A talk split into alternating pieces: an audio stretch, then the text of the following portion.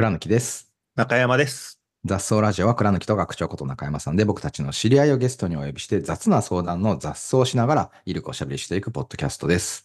今回はですね、なんと雑草ラジオ100回ということになります。学長。記念すべき100回。記念すべき100回。100回目のゲストは、エール株式会社の代表取締役、桜井勝さんです。よろしくお願いします。よろしくお願いします。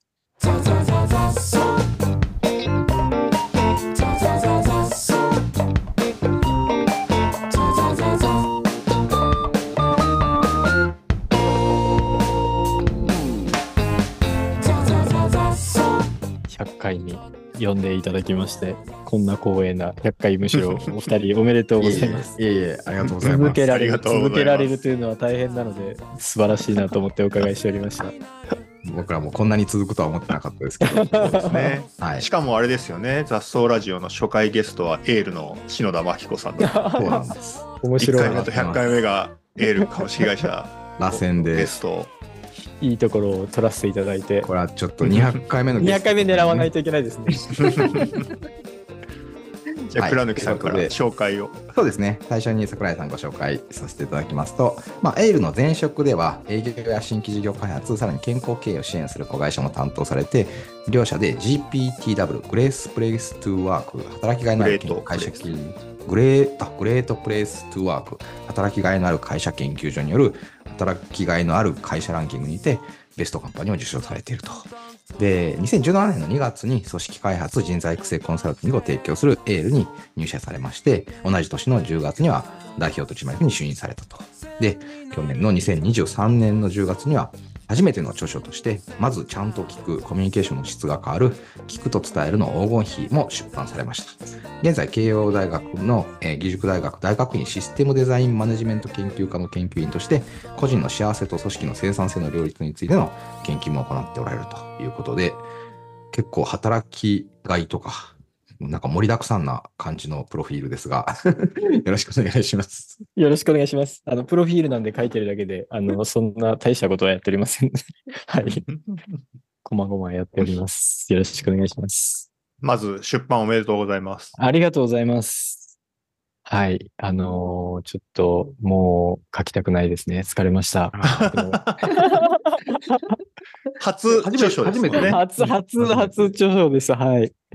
書かせていただいて、一応、あの、2ヶ月で5スリまで今言ってまして、すごいますごい。あ、あの、すごい。少ない増刷数なんでっていうのもあるんですけれども、なんとか、あの、皆さんの手に届き始めて嬉しいなと思っております。うんあの、本読みましたけど、途中で一回捨てたって原稿を、はい。6万字 ?7 万字ぐらいまで書いたんですけど、ちょこれ違うと思って、ちょっとお蔵入りさせて、また一から書き直して始めました。えはいちなみにどういう感じだったんですか？それまで書いてた原稿。そこまで書いたのはもうね、聞くに特化して書いてたんですよね。だからなんか、コーチングとかカウンセリングのなんか本のような、あの、はい。聞くっていうこと、まあもうちょっとその、コーチングとかカウンセリングみたいな特殊な条件ではない日常会話での聞くなんですけど、うん。聞くだけに特化して書いてたんですけど、うん。その当時その聞くだけのあの研修とかセミナーで伝えると、いや、聞くの大事なの分かっててやることは分かってんだけど、でもなんかうん聞くだけじゃうまくいかないんだよっていう管理職の方があまりに多くて。あ、これはなんかそれを書かずして聞くを書いても誰も読んでくれないなっていうふうにうん。なるほど。思ってですね。で、あの、聞くっていうことと伝えるっていうことの両立をどうするんだっけっていうところを、あの、まあ、一緒に書こうと思って、あの、完全に書き直し始めたっていうところですね。うん。うん。うん。ううん。ん。その時はタイトルはその時に変えた感じなんですか？うんタイトルは、うん。えーっと、一番最後につけて、あ、うん。そうなんだ。もう全部書き終えた後に、うん。あの、梅田さん、うん。言葉にできれば武器になるの梅田さんに相談をさせてもらって、うん。で、うまずちゃんと聞くっていうタイトルをつけてもらった後に、そのタイトルをもとに再編集しました。ああ、やっぱりそうですね。なんかなるほど、その初めにから、そのタイトルからのシームレスな解説が入ったから、それ、まあなんか逆にタイトルありきで原稿書かれたのかなって最初いや。違います。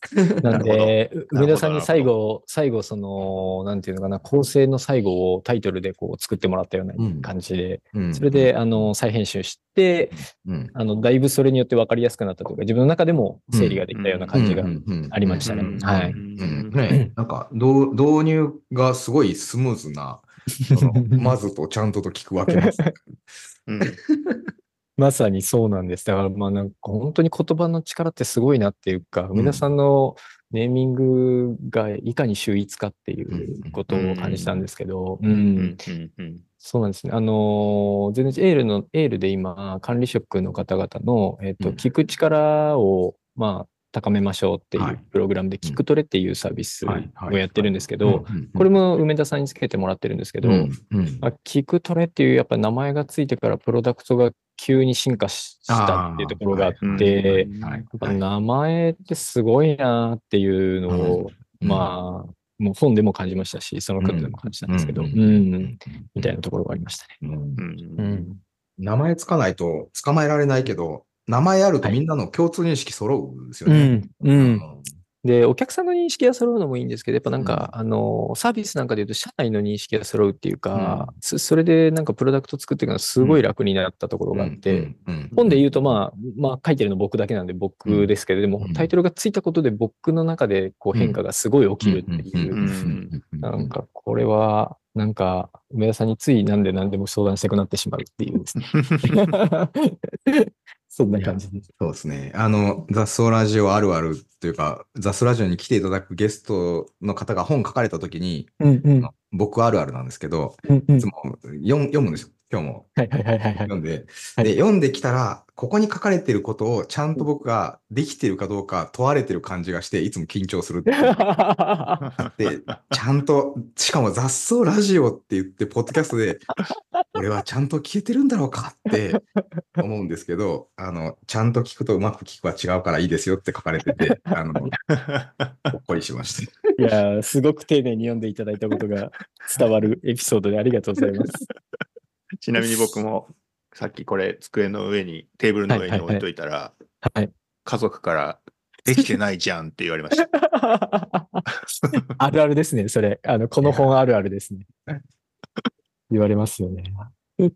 これ本出してみて、そのうん反響というか、はい。どんな感じですか？そうですね。なんか、いろんなところに声をかけていただいて、呼んでいただけるので、あのーお話しさせてもらったりできるのと、なんか、嬉しいなと思ったのは、あのー基本的には、会社の管理職の方を想定ペルソナとして書いてきたんですけど、うんうんなんかこう、学校の先生が読んでくれたりとか、うんいう感想をくださったりとか、あとはその主婦の方、まあ主婦って今言うかどうかはあれですけど、うん。あのーまあ育児中のお母さんとかが読んで、なんか育児にすごい役に立つとかって言ってくれたりとか、うん。なんかそういうコメントいただけるの結構嬉しいなっていうふうには、うん、うん。思ってました。うん。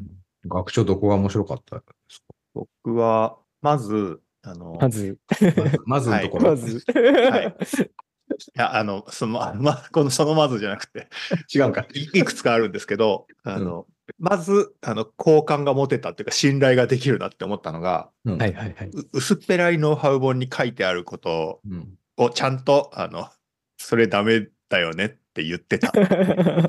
具体的に言うと、あの、なんかペーシングとかミラーリングをこうはい意図的にされたらすっごい気持ち悪いよねっていうのが書いてあって、うんわかるって思う。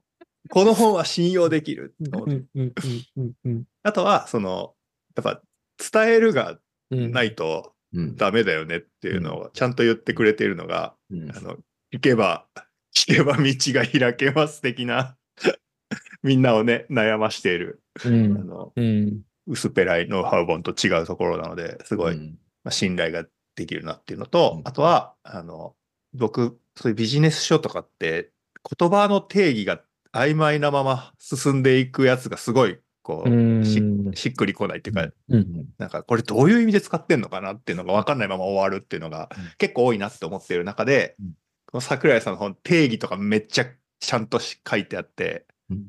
例えば、聞くっていうのは、ウィズアウトジャッジメントでうん。意識的に耳を傾ける行為みたいな風にうん。ね定義されているところとか、あとはまあ、あの、フレームワーク好きとしては、桜井さんもふ相当なフレームワークマニアだなって思いながら、いやー、学長のフレームワークを見たらそんなことは到底言えないですね。いやいや、あとは、その内容的に言うと、そのチームビルディング的に、こう、いわゆる心理的柔軟う性の作り方だったりとかあとはその意見をどうすり合わせていくかみたいな、うん。ストーミングの作法って僕が読んでるところの、あの、ヒントみたいなのがうん。いっぱいある本だなっていうふうに思いました。例えば、肯定的意図うんっていう考え方だったりとか、うん。あとゾーン、ゾーン3、ゾーン3へのフうんィードバックみたいなうん。うん。ところとか、うん。その辺が印象に残ったところでした。う。ん。うん。うん。うん。倉貫さんは？いや、僕ね、あの、いや、まずね、本当読んでて、いや、そうだよなと思いながら、まあ、できてないよな、みたいなのに、これもう身につまされる系の本ですよね。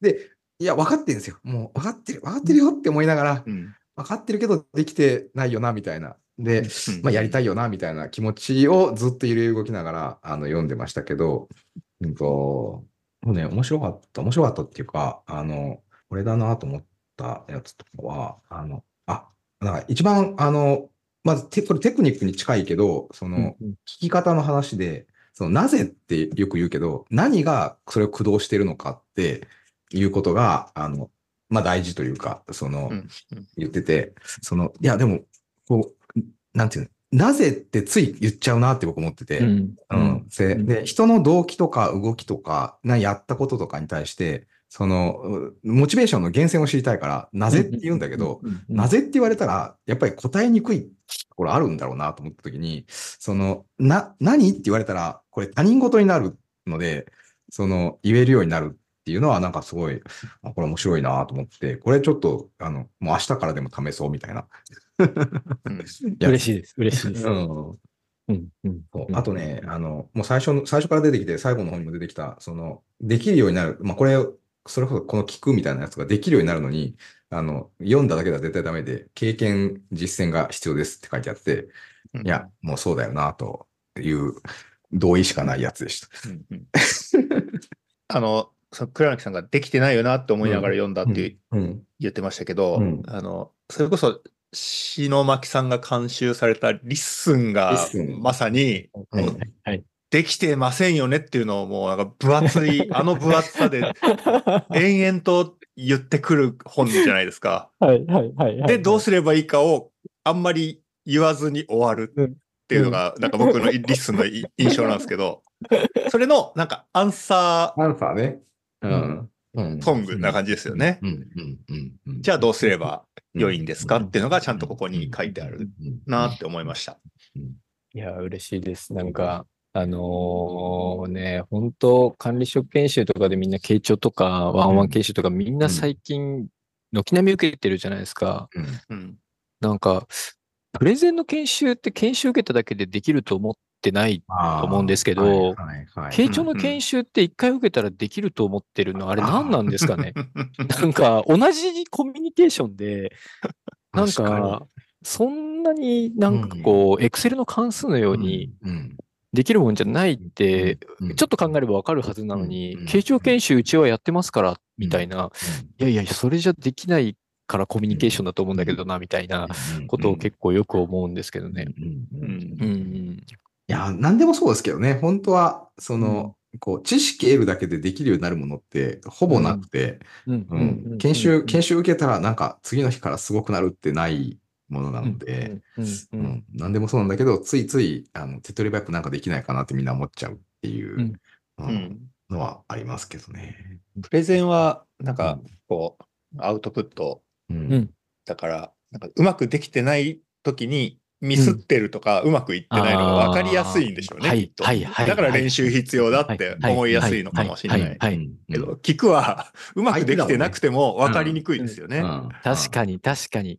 うんなるほどな、そういうことか。反省しにくいやつ、ね、プレゼンだと、うん、いやーもうちょっとうまく喋れたなってあるけど、聞く側はうまく聞けたなって、多分、聞確かに、けなかった確かに。な、みたいな。向こう側の、なんか、あれなんで。うん。あだから、確かにあれですよね。本にも書いてありましたけど、その、自分がこれが聞かれてるっていうことなのかっていう体験をする。までやるって書かれてましたよね。そうですね。うん。そこがスタートボタン、はい。がスイッチ入るところうなん感じですよね。今実は、それで僕もうちょっと解像度を上げなきゃいけないなって思ってるところが、うん。その聞かれるって言われてるものが、あのーなんかみんな聞かれるっていうことを、エールの社員とか、うんエールに関わる人たちって聞かれるって大事だよねってみんな言うんですけど、うんうんあなたにとって聞かれるって何ですかっていうと、みんな違うこと言うんですよ。なるほど。あで、ここの解像度を上げて、ちゃんと整理しないと、ーうんなんか、あのーなんていうのかな。例えばですよ。えっと、自分は自分で気づいてるんだけど、うんなんかこう、他の人にはあんまり喋らないことを喋れたっていうことを聞かれたっていうとか、うん誰にも言ったことないことを言えたっていうことを聞かれたっていう人もいれば、なんか自分が気づいてないことをうん。なんか気づかせてもらって、すごい聞いてもらったっうんていう人もいればあとはなんかもっと全然違う、なんか自分と一緒にいてくれたような感覚を持ったみたいなことを聞かれたっていう人もいれば、結構違うんですけはいど、うん。でもなんかその、例えばその自分が気づいていることを、うんあの、誰にも言ってないことを言えたってことが聞かれた体験として自分の中にあるとうん、相手のそれをすればいいんだって思っちゃうんうん、確かじゃに。ないですか。確かに。だからそのうん。聞かれるっていうことがうん。こんだけのバリエーションとこんだけの深さがあるんだよってことをうん。あのちゃんとここを整理しないとなんか聞かれる体験を作るっていうことが難しいなっていうことをすごい思っていてそこの整理に次入らないとな入りたいなみたいなところに今いる感じですね。うんめちゃくちゃ科学的に聞くを分解してますね。まあね仕事なんで四六時中考えてるんで。いやそこめちゃくちゃ大事ですね。うん。うん。いや、え、桜井さんは、そのエールに、の代表になってから聞くに興味持ったのか、聞くに興味があったからエールだったのかって、なんか順番はあるんですか？どちらかというとうん。あの後者です。あのもともと聞くに興味があって、はい、はい、はい。ではいえっと、そういう事業をやって、うんまあ、いわゆるコーチングとか、うん。えーを使った組織開発みたいなところやうんっていきたいなと思ってた時に、うんエールの代表をやらないっていう声をかけてもらって、まあ、その興味を知っていはい、たはい、はい。方に、あのなんか、本当に好きそうな領域の会社の代表うんのあれがあるんだけどっていう声掛けをいただいて、で、これはご縁かなと思って、あのう、ここに来たという感じですね。じゃあ、ちょうど合ってたんですね、やっぱりね、じゃあ。そうですねう。んそうですね。もう、もう一個手前の実は興味は、うん。あの、本のプロフィールにも書いてあるんですけど、はい幼児教育が僕ももともとは興味関心の、うんはい、あのはい。根底にはあって、なうん何かっていううんと、あの、人の価値観とか、人のバイアスみたいなものって、うん、うん。多くが幼少期に作られるじゃないですか。はい、はいうん、はい。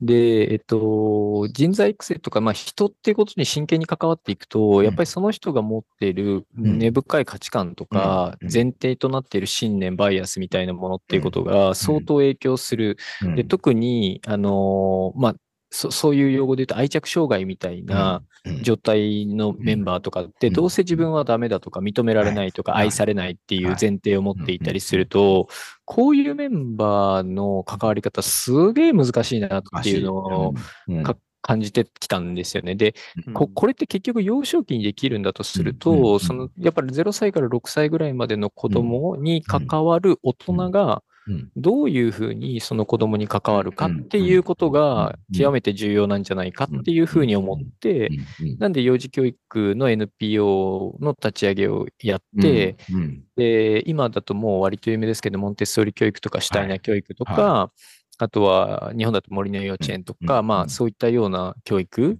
うん。う今、今だとね、風越しとか、まあ いろいろ、いろんなところはい。でいろんな学校がありますけど、うん。まあ、そういう教育をしているところを広げようみたいなことやってきたんですけど、これももう本当にお金と人が集まんなくて、この業界。そうですね。うん。で、これ、これ解決できないなって思った時に、うん。やっぱコーチングとかカウンセリングっていうんでやっていて、コミュニケーションでこんなに人が大人からでも変わるんだっていう場面にたくさん立ち会っうん。て、うん。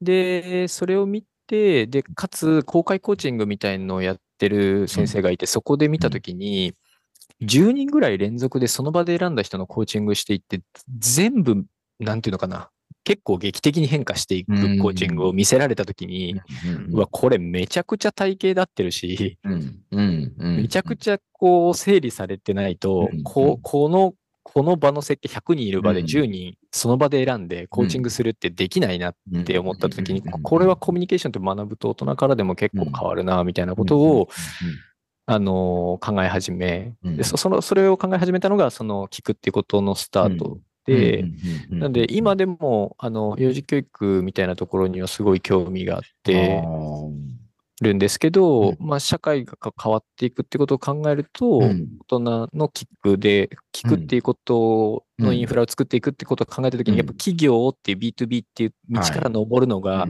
一番近くくて影響力があるかなっていうのが、なんか今僕がここにいる背景になってる感じですね。うん。そうなんだ。その、ね、なんかその信念、信念とかバイアスって話、本の中にも出てきてたんですけど、はい。その、いや、これ、それこそ幼少期からでき、でき、できるもので、その後天的に備わるものじゃないですか、割かし。うん。としたときに、こう、まあ、これ会社経営してると、あの、はい。い、や、これただの、本当雑な相談、雑草なんですけど、会社経営してると、要はバイアスが、うん。まあ、信念が合う人と働くと働きやすいみたいなのはあるし、まあ、あの、そこは、なんか、違ったら、お、まあ、学長とよく言う OS が違うみたいなところがあって、はい、はい、はい。それ、なんかコミュニケーションの力で、そのバイアスを変えるというか、まあ、すり合わせることって、まあ、可能なのかどうかみたいなのって、どうなんでしょうね。どうなんですかね。なうん。あの、ま僕も OS っていう言葉をまさに使っうん。て、うん。よく説明、研修とかでしてるんですけど、うん。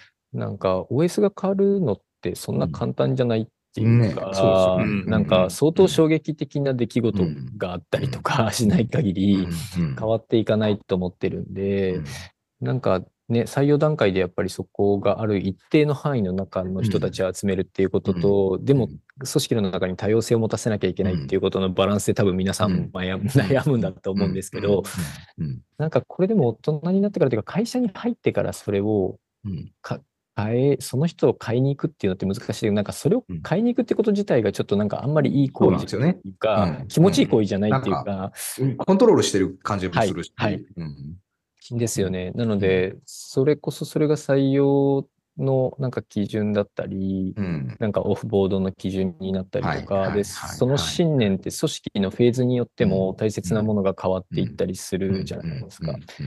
みたいなところは、なんで僕はあんま変えるっていうことは思ってなくて、ん。その人が変えたいっていうのであれば、はい。変えるためのソリューションはありますよっていうふうには思ってるんですけど、無理やり変えに行くもんではないかなっていう、言ってるところはあるかな。うん。これね、静かになってるときは学長考えてるモードの時なので、大丈夫です。待つとね、出てきたりするんですよ。これねこれ実際の放送では、あの、沈黙時間カットされるので、テンポいいなとそうなんですね。そうなんですね。あの、このザスラジオ、あの、編集、ほぼ、ほぼ基本編集ないんですけど、あの、みんなで考えるタイムがたまに入るので、なるほど。そこはじゃあ、安心して間を作って大丈夫ってそう間いう。そこだけちょっと、あよかったです。はい。間だけカットするっていう手を取ってます。よかったです。よかったです。いや、僕さっきあの、うん桜井さんが言ってた、うん。聞かれるっていうことの言語化みたいなのを、うん。もう考え始めちゃってて、だろうなと。あんま、あんま話聞いてなかった。だろうなと思いましたよ。僕はもうこの、これだけ付き合い長くなるとね、学長がシンキングモード入った時はすぐわかる。いや、めっちゃ面白いテーマでじゃないですか、こう雑草するには。そうですね。うんえーいやーじゃあちょっと、あの、もう20分経ったということなので、第1回は、まあ自己紹介的な内容でしたが、あの第2回ではちょっと学長考えた、考えたいところ深掘っていきます。僕もやりたいです、それ。はい。じゃあ、ということで、えー今週はこの辺で、また来週よろしくお願いします。